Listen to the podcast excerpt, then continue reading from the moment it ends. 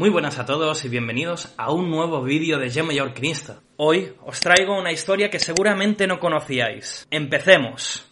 A mediados de los años 20 del siglo pasado, en Sudamérica había algunos equipos importantes a nivel internacional. No era habitual que acudieran a disputar encuentros amistosos en tierras españolas, y mucho menos que vinieran a Mallorca, en 1926, el conjunto del Colo Colo acababa de proclamarse campeón de la División de Honor de la Liga Metropolitana de manera invicta y al finalizarla decidió irse de gira por Europa por todo lo alto. El grito de Colo Colo es Chile brotó espontáneamente justo en el momento en el que el equipo se embarcaba desde Valparaíso en el barco a vapor León 13 a pesar de que la idea era ir a Francia, los propios futbolistas presionaron a la directiva para cambiar de destino e irse finalmente a España. Durante aquella gira, el club chileno aprovechó para disputar muchos partidos contra clubes españoles, pero también jugó alguno que otro en Portugal. El 2 de mayo de ese mismo año,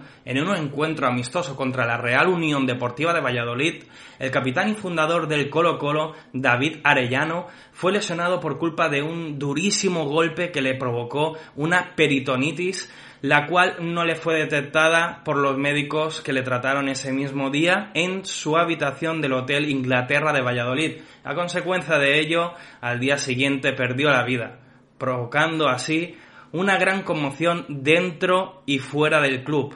Pese a ello, la directiva del Colo Colo decidió continuar con la gira por España y antes de darla por finalizada, el conjunto sudamericano viaja a Palma de Mallorca para disputar dos partidos contra el Alfonso XIII, actualmente Real Club Deportivo Mallorca.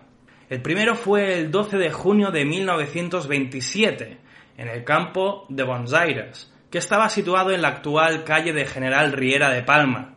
Los bermeñones, en esta ocasión, perdieron por un contundente 2 a 5. Los chilenos jugaron a un ritmo endiablado en la primera parte, realizando pases cortos, rápidos y rasos, un juego al que no estaban acostumbrados los alfonsinos. La segunda parte fue algo más igualada, pero no fue suficiente para remontar el encuentro. El partido de vuelta se disputó dos días después en el mismo escenario. El Colo Colo volvió a ganar al campeón de Baleares de aquel año. En esta ocasión el resultado fue de 2 a 3, algo más ajustado. Equipo chileno inició su viaje de regreso el 17 de junio de 1927 a bordo del barco italiano Giulio Cesare, habiendo disputado un total de 22 encuentros, de los cuales consiguió 12 victorias, 3 empates y 7 derrotas, con 60 goles a favor y 50 goles en contra.